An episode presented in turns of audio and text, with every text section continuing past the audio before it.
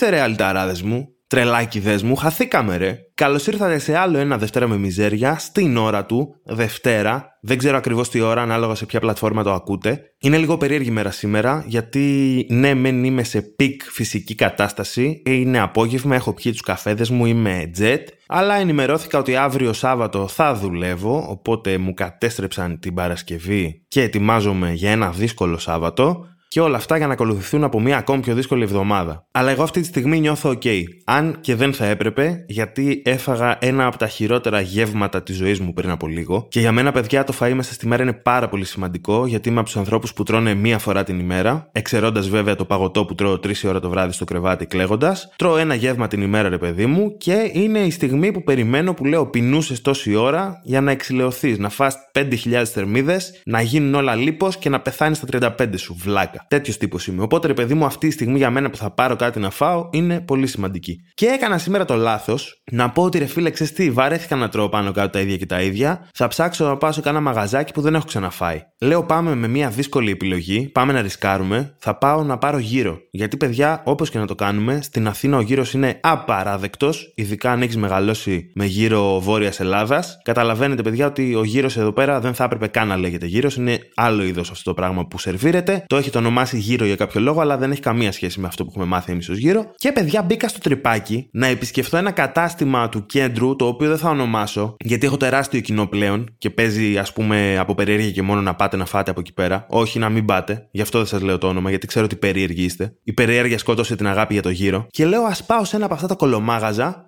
που έχω δει σε 100.000 λίστες ο καλύτερος γύρος της Αθήνας, τα top μέρη στην Αθήνα για να φας γύρω, γύρω από πραγματικό χοιρινό και όχι γάτες στην Αθήνα. Παιδιά, το να λες ο καλύτερος γύρος της Αθήνας είναι σαν να λες ο πιο υγιής άνθρωπος στο Τσέρνομπιλ.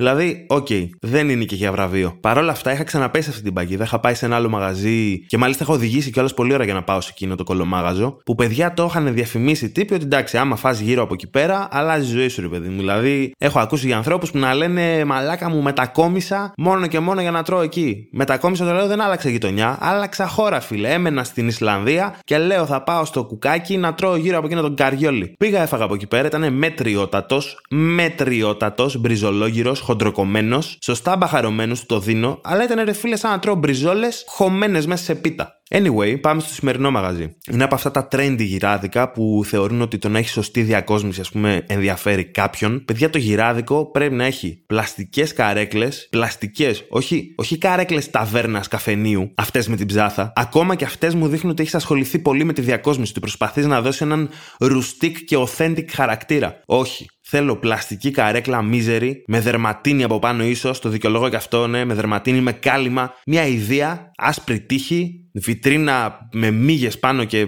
δαχτυλιές. Θέλω μια εικόνα εγκατάλειψης, παιδιά. Γιατί το ότι υπάρχεις ακόμα με αυτή την εικόνα εγκατάλειψης μου δίνει να καταλάβω, φίλε μου, γυρά, ότι έχεις επενδύσει στην ουσία και το κοινό σου έρχεται στο μαγαζί σου για την ουσία. Δεν έρχεται, ρε φίλε, για να κάτσεις στην ωραία την καρέκλα, να σε δει με τι ωραίο ηλεκτρικό μαχαίρι κόβεις στο γύρο, να δει τι καθαρή που είναι εργαζόμενοι σου, να μετρήσει τα ένσημά τους. Όχι, ρε φίλε. Θέλω να δω το, το 12χρονο παιδί σου να υποφέρει Αύγουστο με 40 βαθμούς δίπλα να κόβει γύρω, να υδρώνει, να πονάει, να βλέπει τους φίλους του απ' έξω να παίζουν και να το βλέπω εκεί πέρα να κόβει γύρω, ρε φίλε. Και να ξέρει ότι αυτό είναι το μέλλον του. Ότι εκεί πέρα θα αφήσει την τελευταία του πνοή, κόβοντας γύρω, αλλά έχοντας γίνει πλούσιο στο ενδιάμεσο. Έχω κάνει τρελό sidetrack δύο φορές μέχρι στιγμής. Ε, ο τρίτος καφές νομίζω δεν ήταν απαραίτητος, θα λέγαμε. σω αφού πιω τον πυράκι που έχω για μετά στρώσει λίγο η κατάσταση. Anyway, επιστρέφω στο κατάστημα το οποίο επισκέφθηκα. Ήταν όμορφο, καλοφτιαγμένο, είχε μέσα 35 υπαλλήλους. Είχε παιδιά open style κουζίνα. Αυτές οι trendy κουζίνες που βλέπεις το φαγητό σου να φτιάχνεται από μέσα. Που όλα τα γυράδικα έχουν open style κουζίνα έτσι, γιατί είναι κυριολεκτικά δύο μπάλες γύρω, ένας που τι κόβει, ένας που τι λύγει έτσι, συνήθως. Αυτό παιδιά έχει ολόκληρη κουζίνα, είχε τρία άτομα από τη μία πλευρά του πάγκου, τρία από την άλλη να φτιάχνουν ταυτόχρονα διαφορετικά πράγματα. σω έχω δώσει τόσο πολλές λεπτομέρειες για το μαγαζί που πλέον ξέρετε ποιο είναι, αλλά το προσπερνάω και παίρνω παιδιά μία σκεπαστή και επειδή έχω μια βαθιά απέχθεια προς τον Μαϊντανό, βασικά δεν είναι ακριβώς απέχθεια, είναι ότι από ό,τι έχω διαβάσει, σε ένα μέρος του πληθυσμού βγάζει τελείως διαφορετική γεύση ο Μαϊντανός από ό,τι στους υπόλοιπους. Και είμαι από αυτούς τους ανθρώπους, οπότε για μένα ο Μαϊντανός είναι μια ιδέα και μισή, δεν μπορώ να το φάω. Δεν μου φέρνει σε τίποτα ανθρώπινο η γεύση του. Και ρωτάω τον τύπο αν έχει τίποτα από όλα τα υλικά μέσα Μαϊντανό. Και αυτός σκεπτικός κοιτάει τον κατάλογο, μου λέει δεν γράφει Μαϊντανό. Του λέω ότι το ξέρω ότι δεν γράφει, συνήθως δεν το γράφει. Το βάζετε μαζί με κάτι άλλο για να μας κοροϊδέψετε. Να κοιτάμε τον κατάλογο και να λέμε επιτέλους θα φάω σαν άνθρωπος και μετά να παίρνουμε μία μπουκιά και να θέλουμε να πεθάνουμε. Και μου λέει μισό λεπτό να ρωτήσω. Και γυρνάει στον έναν τυλιχτή του από πίσω ακριβώς και του λέει Το τζατζίκι έχει μαϊντανό. Δεν έχω δει παιδιά ποτέ τζατζίκι με μαϊντανό. Ο τύπος δεν ήξερε τι έχει μέσα στο τζατζίκι. Δεν ήξερε ίσως τι είναι ο μαϊντανός. Και αυτός ο άνθρωπος είναι ταμεία σε κατάστημα που πουλάει γύρω, έτσι. Αυτή είναι λοιπόν η αριστεία που μας υποσχέθηκε ο κύριος Μιζωτάκη. Τέλος πάντων, προχωρώντας, το παίρνω παιδιά αυτό το πράγμα, γυρνάω σπίτι να το απολαύσω με την ησυχία μου και είναι παιδιά αρχικά με το που παίρνω τη σακούλα στο χέρι, καταλαβαίνω ήδη πως έχει γίνει κάποιο λάθος γιατί πλήρωσα 8,5 ευρώ.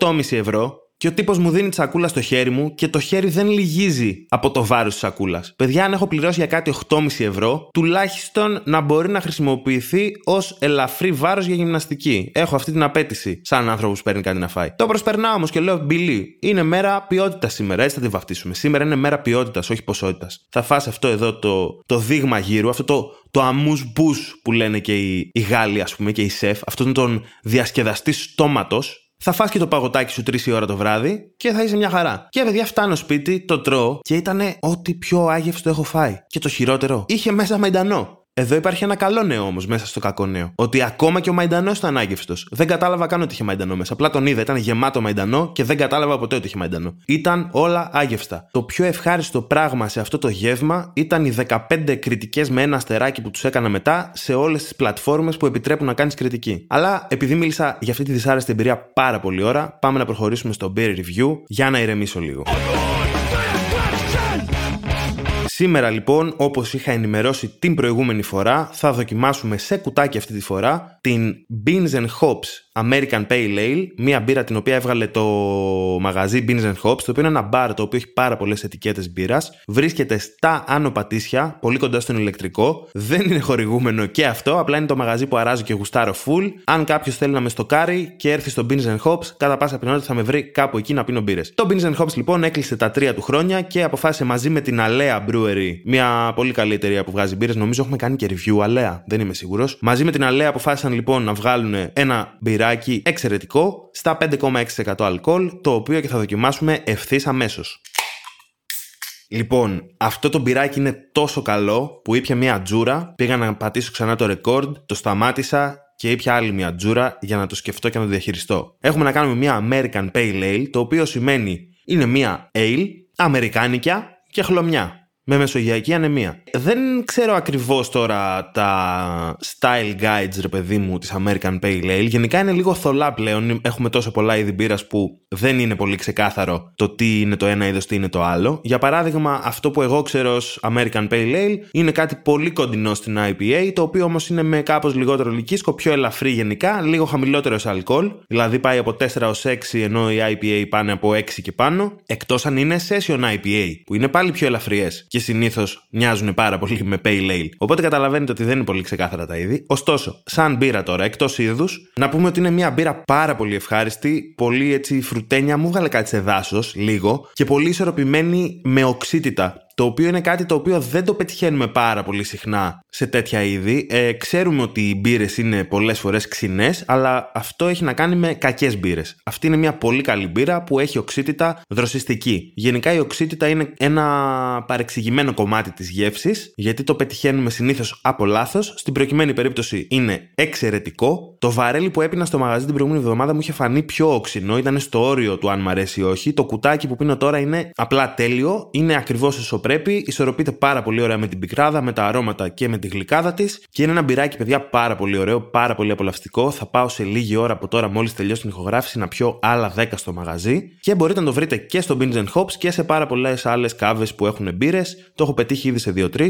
Ε, ελπίζω να το κρατήσουν για αρκετό καιρό τα παιδιά. Να το κυκλοφορούν δηλαδή και να μην το έχουν μόνο για επαιτειακό, να το κρατήσουν και στο μαγαζί και να βγάζουν και το κουτάκι, γιατί είναι σίγουρα μια μπύρα που θέλω να ξαναπιώ. Και επίσης είναι μια μπύρα που την πήρα 3,5 ευρώ. Ε, αν μιλάμε για value for money, this is it, παιδιά, πραγματικά. Τώρα, στο κομμάτι του μπυροξευλαχέματο, επειδή αρχίζω και καταλαβαίνω σιγά σιγά ότι κάποια στιγμή θα ξεμείνουμε από θέματα ως προς το ξεβλάχεμα. Δηλαδή, θα σας μεταδώσω όλες μου τις γνώσεις, όλες τις γνώσεις που υπάρχουν στον τομέα της μπύρας και πιστεύω ότι ήρθε η ώρα να αρχίσει ένας κύκλος αυτομόρφωσης που λέμε μέσα από το Δευτέρα με Μιζέρια. Μην ανησυχείτε, δεν σας βάλω homework. Απλά θα σας πω για ένα app το οποίο υπάρχει και το οποίο χρησιμοποιώ εδώ και αρκετό καιρό, το οποίο είναι το Untapped. Τώρα, πώς γράφεται το Untapped, γράφεται U-N-T-A-P-P-D και είναι κάτι σαν κοινωνικό δίκτυο για μπύρες. Ε, σου επιτρέπει να ψάχνεις μπύρες, να βαθμολογείς, να κάνεις σχόλια, να γράφεις σημειώσεις, να επικοινωνείς με άλλους χρήστες, να κάνεις άντα άτομα ώστε να βλέπεις τι μπύρε ήπιανε, που τις ήπιανε κλπ. κλπ τι κριτικές κάνανε και βγάζει βαθμολογίες για μπύρες και μπορώ να πω ότι μέχρι στιγμής, σε αντίθεση με το IMDb και το Rotten Tomatoes, συμφωνώ με τις περισσότερες βαθμολογίες που έχω δει. Δηλαδή, αν είμαι στην κάβα και ψάχνω να πάρω μια μπύρα την οποία δεν έχω ξαναπιεί, μπαίνω πάντα στο Untap, τσεκάρω τη βαθμολογία της, τσεκάρω το είδος, τσεκάρω μια περιγραφή για το τι να περιμένω δηλαδή από αυτή την μπύρα που θα δοκιμάσω και οι βαθμολογίες είναι συνήθως πάρα πολύ κοντά στην πραγματικότητα. Δηλαδή, για μένα, οποιαδήποτε μπύρα στο Untapped είναι από το 3,5 στα 5 και πάνω, είναι μια μπύρα που αξίζει τουλάχιστον μια δοκιμή.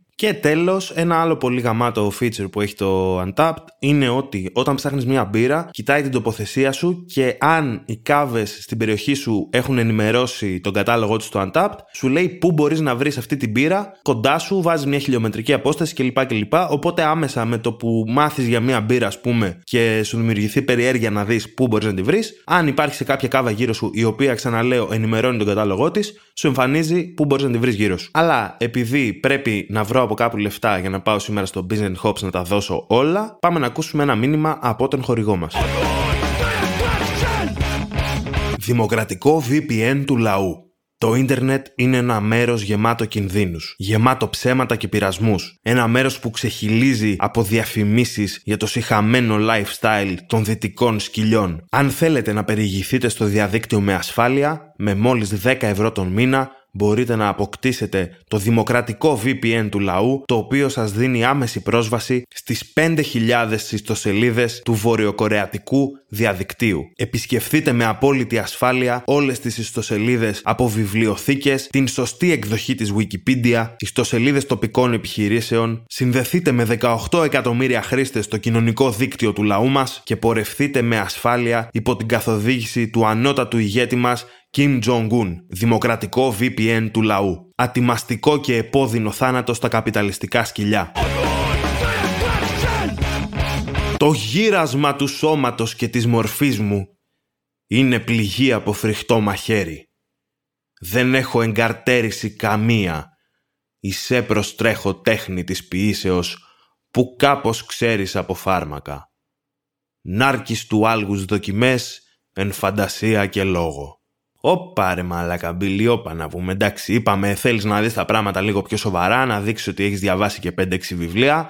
Αλλά πώς μπήκες έτσι ρε μάνα να πούμε ακόμα δεν αρχίσαμε. Οι ντόπα ρήμες που ακούσατε στο μπάσιμο ήταν από τον τρελάκια μου τον ΚΠ Καβάφη, Κωνσταντίνο Πέτρο Καβάφη, Χρειάστηκε να ψάξω στο ίντερνετ για να δω τι σημαίνει αυτό το πι που έχει στη μέση του ονόματός του ο Καβάφης. Τόσα χρόνια το αγνοούσα, αλλά τώρα είμαι, είμαι podcaster. Το κοινό μου με φυλάει και μου λέει έχεις ευθύνη. Οπότε και εγώ, παιδιά, έκατσε και είδα πώς είναι το middle name του Καβάφη. Αυτό λοιπόν ήταν το ποίημα «Μελαγχολία του Ιάσονος Κλεάνδρου, ποιητού εν κομαγινή 595 μετά Χριστόν». Ο τίτλος είναι σχεδόν όσο και το ποίημα. Αν και παρέλειψα ένα μικρό κομμάτι του ποίηματος γιατί δεν με ενδιαφέρει, δεν παίζει κάποιο ρόλο σε αυτά που θέλω να πω σήμερα, οπότε κερδίζω έτσι χρόνο. Η αλήθεια είναι ότι δεν είμαι πολύ μεγάλος φαν της ποιήσης, είναι πολύ λίγα τα ποίηματα στα οποία ανατρέχω και θέλω να ξαναδιαβάσω κατά τους καιρούς. Σπάνια θα ενδιαφερθώ να διαβάσω νέα ποίηση, ούτε όταν είχα ας πούμε αναγκαστικά επαφή με την ποίηση στη σχολή μου και στο σχολείο δεν μου τράβηξε ποτέ το ενδιαφέρον. Ωστόσο, το συγκεκριμένο ποίημα είναι ένα ποίημα το οποίο μου έρχεται στο μυαλό κάθε φορά που νιώθω ότι έχω γεράσει. Σωματικά κυρίως όταν νιώθω αυτόν τον πόνο που δεν έχει κάποια προέλευση. Απλά ξυπνάς ένα πρωί και πονάς. Πονάει το πόδι σου, πονάει το χέρι σου, πονάει το κεφάλι σου και λες: Τα έχω κάνει όλα σωστά. Έχω πάρει βιταμίνες, έχω φάει σωστά, έφαγα ένα πορτοκάλι εχθές, ένα πορτοκάλι αν έχουμε το Θεό μας, έχω κοιμηθεί όσες ώρες έπρεπε, δεν έχω πια αλκοόλ εδώ και μία εβδομάδα, γιατί πονάω; Κι όμως έρχεται ο χρόνος να σου υπενθυμίσει ότι φίλε μου, ό,τι και να κάνεις, όσο και αν πας στο γυμναστήριο, όσο και αν φας σωστά, όσο και αν προσέχεις την υγεία σου, όσο και αν έχεις κόψει τα ναρκωτικά, όσο και αν τρέχεις, δεν μπορείς να τρέξεις από το θάνατο. Και επίσης υπάρχουν στιγμές που μέσα στο μυαλό μου παραφράζω τον πρώτο στίχο και λέω το γύρασμα του σώματος και της ψυχής μου είναι πληγή από φρικτό μαχαίρι. Γιατί έρχομαι να διορθώσω τον Καβάφη. Καλός ο man, OK, okay,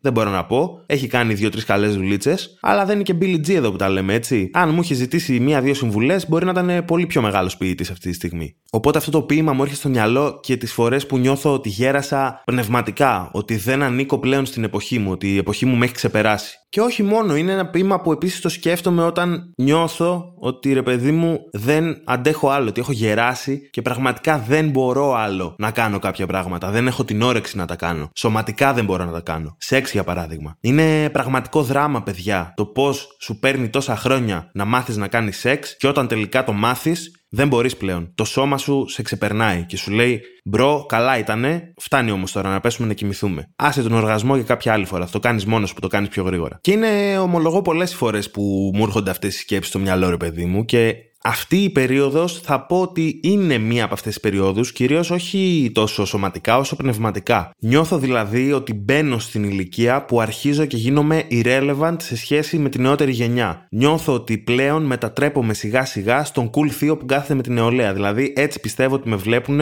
οι νεότεροι μου. Και ακόμα και εκεί πάλι έχω ένα έτσι, θετικό outlook στη ζωή, έτσι. Το podcast λέγεται Δευτέρα με Μιζέρια, αλλά βλέπετε ότι σιγά σιγά προσπαθώ και περνάω θετικά μηνύματα εδώ πέρα. Λέω ότι βλέπω τον εαυτό μου στον cool θείο. Θα μπορούσαμε απλά ο θείος. Θα μπορούσα να είμαι ο χουντικός θείος. Όμως εγώ επιλέγω να θέσω τον εαυτό μου στη θέση του cool θείου. Γιατί γενικά, ρε παιδί μου, προσπαθώ και κρατάω μία επαφή με τον κόσμο γύρω μου. Γιατί τα πράγματα τρέχουν με ηλικιώδη ταχύτητα. Εγώ πηγαίνω με πάρα πολύ αργή ταχύτητα. Έχω πολύ λίγο χρόνο στη διάθεσή μου να ασχολούμαι με το τι κάνουν οι νέοι. Οπότε αυτή είναι η φυσική διαδικασία της γύρανσης, πνευματικά τουλάχιστον. Σωματικά, παιδιά, αφήστε το. Είμαι γέρος από τα 16 μου. Είμαι με το ένα πόδι στον τάφο εδώ και πάρα πολλά χρόνια χρόνια. Η επιστήμη έχει σηκώσει τα χέρια ψηλά. Αλλά αυτό που μου κίνησε κυρίως το ενδιαφέρον αυτή την εβδομάδα είναι η όλη συζήτηση που ξεκίνησε γύρω από την τραπ και λίγο από την κουλτούρα, ρε παιδί μου, των νέων που ασχολούνται με αυτή τη μουσική και λίγο τον gangster ηλίκη και λίγο τι προβάλλεται στο δημόσιο λόγο και όλα αυτά. Και παιδιά, πραγματικά βλέπω από τις περισσότερες πλευρές, δηλαδή από άτομα της ηλικίας μου, ας πούμε, και της γενιάς μου, βλέπω μια τόσο μπουμερίστικη αντίληψη πάνω στο θέμα. Ότι ρε παιδί μου, η τραπ είναι ό,τι χειρότερο έχει συμβεί στη μουσική και σε τι κόσμο θα φέρουμε τα παιδιά μας Νίκο Τσιαμτσίκα και τι ακούν οι νέοι και αυτό δεν είναι καν μουσική κλπ. κλπ. Αρχικά είναι και γάμο τι μουσικές, αν σου αρέσει το hip hop και αν σου αρέσουν και αυτά τα beat. Σε πολλούς δεν αρέσουν και καλά κάνουν. Εμένα προσωπικά μου αρέσουν πάρα πολύ τα τραπόμπιτα. Είναι παλιά beat, δεν είναι νέα μόδα, ας πούμε, το beat που έχει το trap. Πατάει σε αρκετά παλιά αμερικάνικου style beat. Το 808, ρε παιδί μου, τα μπάσα και τα kicks αυτά είναι αρκετά παλιά στη μουσική αυτήν. Αλλά τώρα, ας πούμε, είναι σαν να πήρε ένα second wind, ξαναβγήκε λίγο πιο μπροστά στη μόδα. Και προσωπικά το γουστάρω full. Γουστάρω να τρίζουν μπάσα, γουστάρω να με μισούν οι γείτονες, ε, γουστάρω φασαρία στα αυτιά μου. Οπότε, σαν μουσική τουλάχιστον, το μουσικό κομμάτι το γουστάρω full. Τώρα στο στοιχουργικό κομμάτι που είναι και το μέρος το οποίο ξεκίνησε την όλη συζήτηση, έχουμε να κάνουμε με μια ας πούμε μουσική η οποία προβάλλει λίγο ένα lifestyle στην Ελλάδα τουλάχιστον, το οποίο δεν είναι και πολύ ας πούμε κοντά στα δικά μας δεδομένα. Ένα γκαγκστεριλίκι ας πούμε και έτσι κι αλλιώς και έχω γκάνια, έχω γκόμενες, έχω φράγκα. Πού τα βρήκες, bro; Πραγματικά το έχουμε ξανασυζητήσει νομίζω σε άλλο επεισόδιο. Είναι τελείως εκτός ελληνικής πραγματικότητας όλο αυτό, αλλά δεν είναι και αυτό στο οποίο θέλω να μείνω. Αυτό στο οποίο θέλω να μείνω είναι το πώς βλέπουν ρε παιδί μου οι άνθρωποι οι οποίοι δεν ασχολούνται πάρα πολύ με αυτή την κουλτούρα όλο αυτό το πράγμα απ' έξω ότι αυτό είναι κάτι το οποίο είναι που καταστρέφει την νεολαία μας. Βλέπει το παιδί μου στο, στο βίντεο κλιπ όπλα και μαχαίρια και τέτοια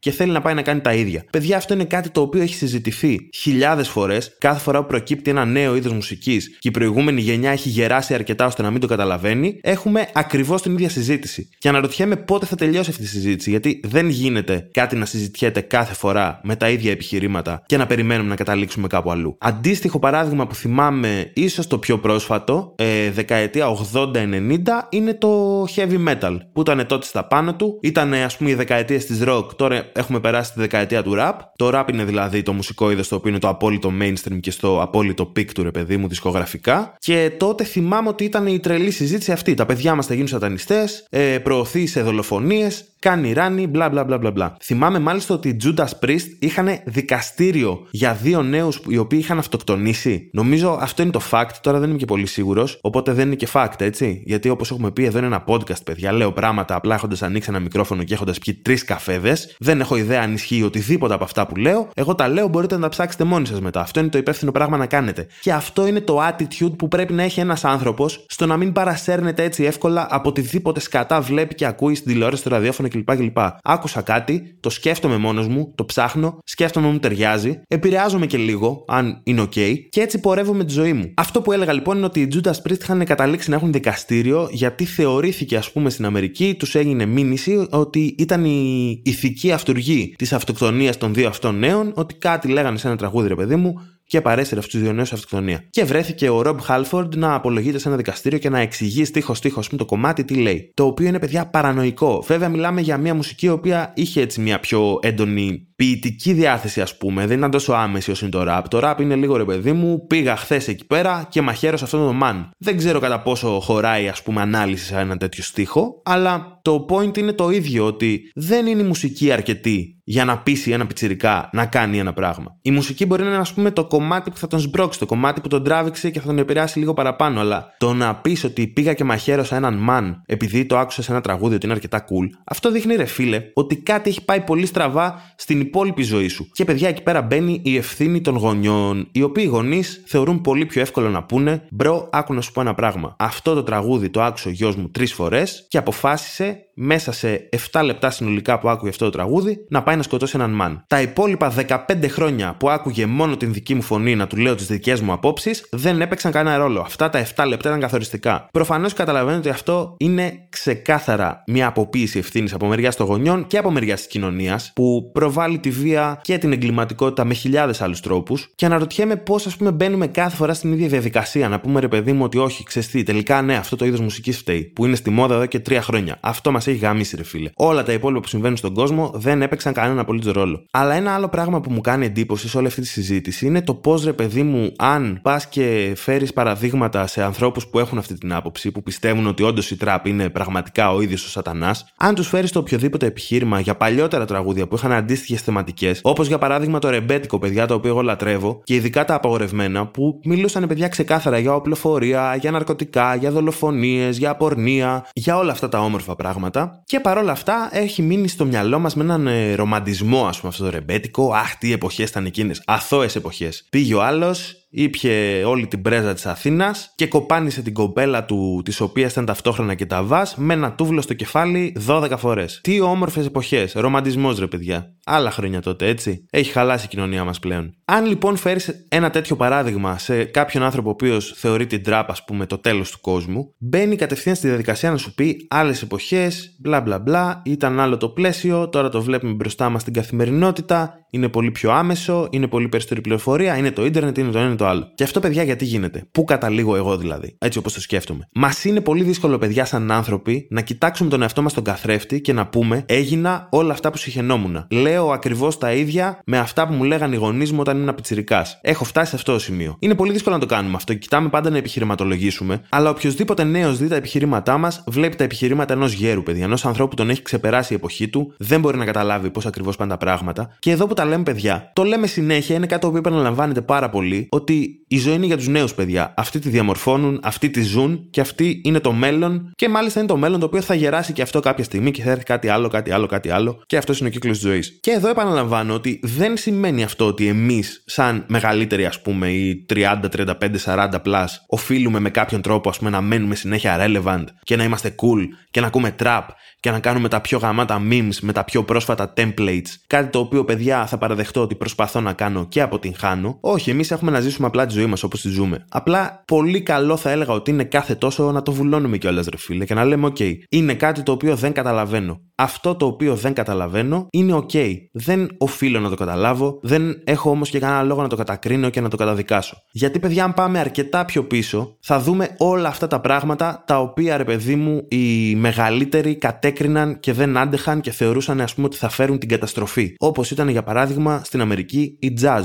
Βέβαια με ένα ρατσιστικό πρόσημο η jazz, γιατί ήταν κάτι το οποίο προερχόταν από τη μαύρη κουλτούρα, οπότε υπήρχε μεγάλη σκοπιμότητα στο να καταδικαστεί και να δαιμονοποιηθεί. Αλλά ρε παιδί μου, σε οποιαδήποτε κουλτούρα των νέων και οποιαδήποτε αλλαγή και ανατροπή, ας πούμε, στην υπάρχουσα τάξη και σύστημα, θεωρούνταν κατευθείαν το τέλος του κόσμου. Αντίστοιχα, αναφέρω εδώ πέρα το παράδειγμα κοινωνικά, ότι σκεφτείτε λίγο πώς θα αντιμετωπιζόταν το θέμα των δικαιωμάτων, ας πούμε, των ομοφυλοφίλων και όλα αυτά τη δεκαετία του 80 στην Ελλάδα. Από τους μεγαλύτερους ή όχι από τους μεγαλύτερους, από ανθρώπους ηλικίας μας. Και μιλάω τώρα για τη μεγαλύτερη μερίδα, γιατί προφανώς και ακόμα υπάρχει έντονη ομοφοβία στην Ελλάδα, αλλά σκεφτείτε λίγο τη δεκαετία του 80 ποιο ήταν το ποσοστό ανθρώπων που αυτό θεωρούσε λογικό. Δεν ήταν δηλαδή ένα θέμα επιχειρηματολογούμε και υπάρχει και μία πιθανότητα να σε πίσω. Δεν υπήρχε καν, ας πούμε, το να πεις έναν άνθρωπο κάτι τέτοιο και να μην σε σκοτώσεις το ξύλο. Τώρα υπάρχει ακόμα και η πιθανότητα να τον πείσεις, να το αλλάξεις γνώμη. Και αυτό είναι κάτι το οποίο το φέραν οι νεότεροι. Είναι άνθρωποι, ρε παιδί μου, οι οποίοι βλέπουν τα πράγματα λίγο αλλιώς, έχουν πιο έντονη τριβή με όλες τις κουλτούρες και όλες τις κοινωνικές ομάδες.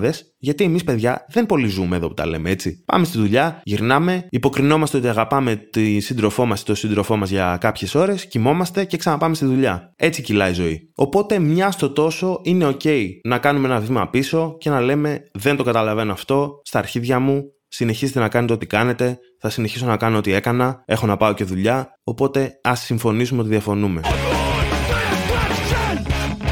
Νιώθω ότι έχω ξεφύγει πάρα πολύ σε χρόνο. Με περιμένει το Beans and Hops. Έχω υδρώσει σε όλα τα σημεία του σώματός μου που μπορεί να παραχθεί υδρότας, με το κλιματιστικό που πρέπει να παραμένει κλειστό. Ε, είναι μια τεράστια συζήτηση αυτή που ανοίγω. Ήταν και λίγο σοβαρή. Δεν ξέρω πώς μου βγήκε έτσι αυτή τη φορά. Λίγο μπήκα με τα όλα. Αλλά αυτή τη βδομάδα δεν έχω να σας κάνω κάποια πρόταση ή κάποιο ιδιαίτερο κλείσιμο ή να σχολιάσω κάτι στο τέλος. Δεν θα σας βάλω κάποιο homework. Καλοκαίρι είναι και το σέβομαι. Κάντε ό,τι θέλετε με το χρόνο σας. Οπότε να πω απλά ότι θα τα πούμε την επόμενη εβδομάδα κανονικά προγραμματισμένα στην ώρα μας, γιατί όταν ο Billy G δίνει μια υπόσχεση, πολύ πιθανόν ίσως να την τηρήσει, και αυτό να το ξέρετε, και σας φιλώ, τα λέμε την επόμενη Δευτέρα.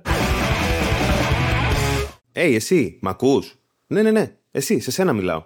Ναι, ρε, σε σένα. Λοιπόν, το ήξερες ότι μπορείς πλέον να στηρίξεις και οικονομικά το Δευτέρα με μιζέρια βάζοντας κάτι της στο Buy Me a Coffee; Θα βρεις το link στην περιγραφή του επεισοδίου, πατάς πάνω και με πολύ πολύ εύκολο τρόπο μπορείς να μου δώσεις σε μένα κάνα ψηλό να συνεχίσω να κάνω το podcast σαν άνθρωπος.